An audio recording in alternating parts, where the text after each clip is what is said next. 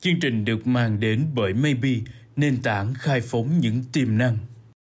Chào các bạn, đây là 5 phút chuyện thị trường và tôi là nhà báo Kim Hạnh.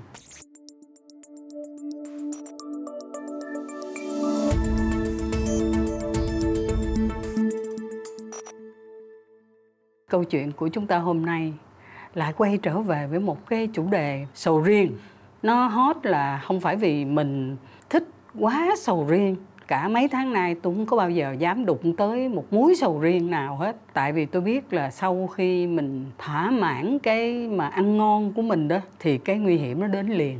Cho nên là mình không ăn.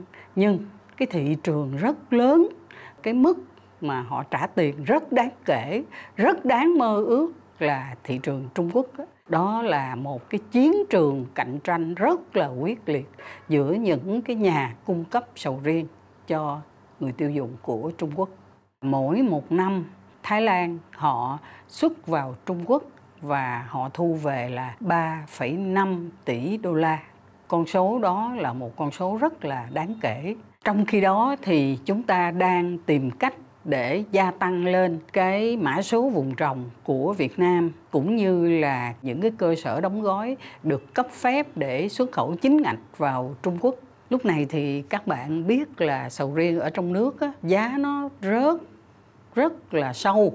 Có lúc tôi thấy là cái chị bếp ở nhà chỉ mua có 50.000 đồng một ký và tôi được thông tin là 95% sầu riêng ngon của Việt Nam thì đã được lên đường để đi xuất khẩu hết rồi. Và cái sầu riêng mà chúng ta thấy đó là sầu riêng loại 2 mặc dù có thể người ta vẫn nói là ri sáo hay là cái mơn hay là gì đó, nhưng mà nó thực tế đó là cái quy luật thị trường. Chỗ nào cái giá nó tốt hơn thì hàng hóa nó sẽ trôi về chỗ đó. Một người thương lái sầu riêng khá là thân thiết với tôi.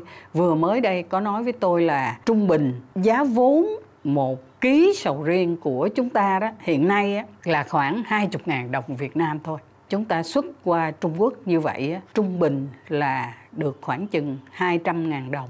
Nó tăng gấp 10 lần so với lại cái vốn thực tế của mình.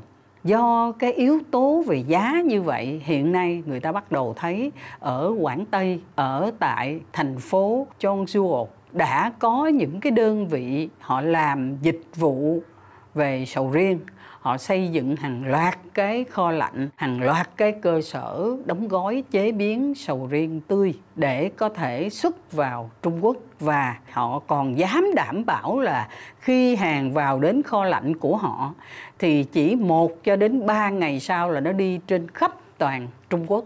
Nó có thể vận chuyển nhanh như vậy thì cái chi phí vận chuyển nó lại càng giảm và cái sự liên kết giữa những cái chủ hàng sầu riêng của Việt Nam với lại những cái trung tâm hay là những cái công ty dịch vụ logistics của Trung Quốc á, đặc biệt cảng Đông Hưng á, hiện nay hàng ngày nó có hàng chục cái xe sầu riêng cứ xuất cảng là đi qua Trung Quốc. Cách đây 2 năm tôi cũng đã từng viết ở trên Facebook về cái tiệc sầu riêng ở một nhà hàng năm sao với 50 món từ món nướng cho tới là món lẩu, cho tới bánh, cho tới kem, vân vân. Nhưng lúc đó chỉ mới có một nhà hàng. Bây giờ, cái hình thức là buffet sầu riêng ở Thái Lan khá là phổ biến.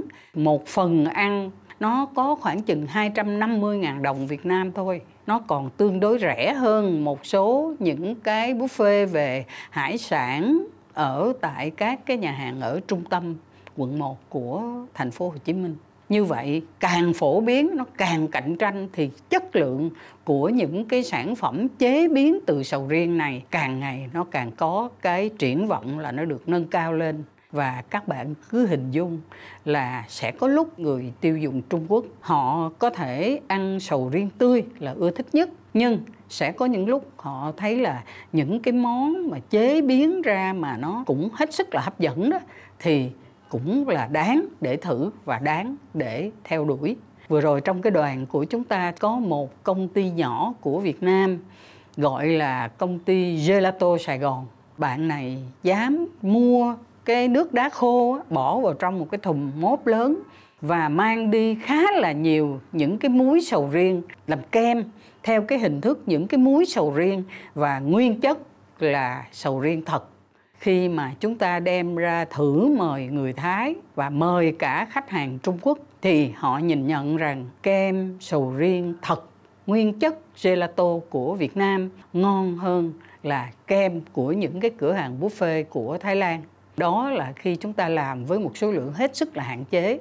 Khi nó được công nghiệp hóa hoặc là ít nhất nó làm với một cái số lượng lớn hơn để có thể thương mại hóa được thì mọi chuyện nó sẽ đổi khác và bài toán của chúng ta bao giờ cũng là phải có một sự đồng bộ trong cái chế biến các cái loại nông sản của chúng ta, nhất là đối với lại cái loại nông sản cao cấp như là sầu riêng. Câu chuyện của chúng tôi cập nhật với lại các bạn là nhu cầu của người tiêu dùng Trung Quốc vẫn tăng.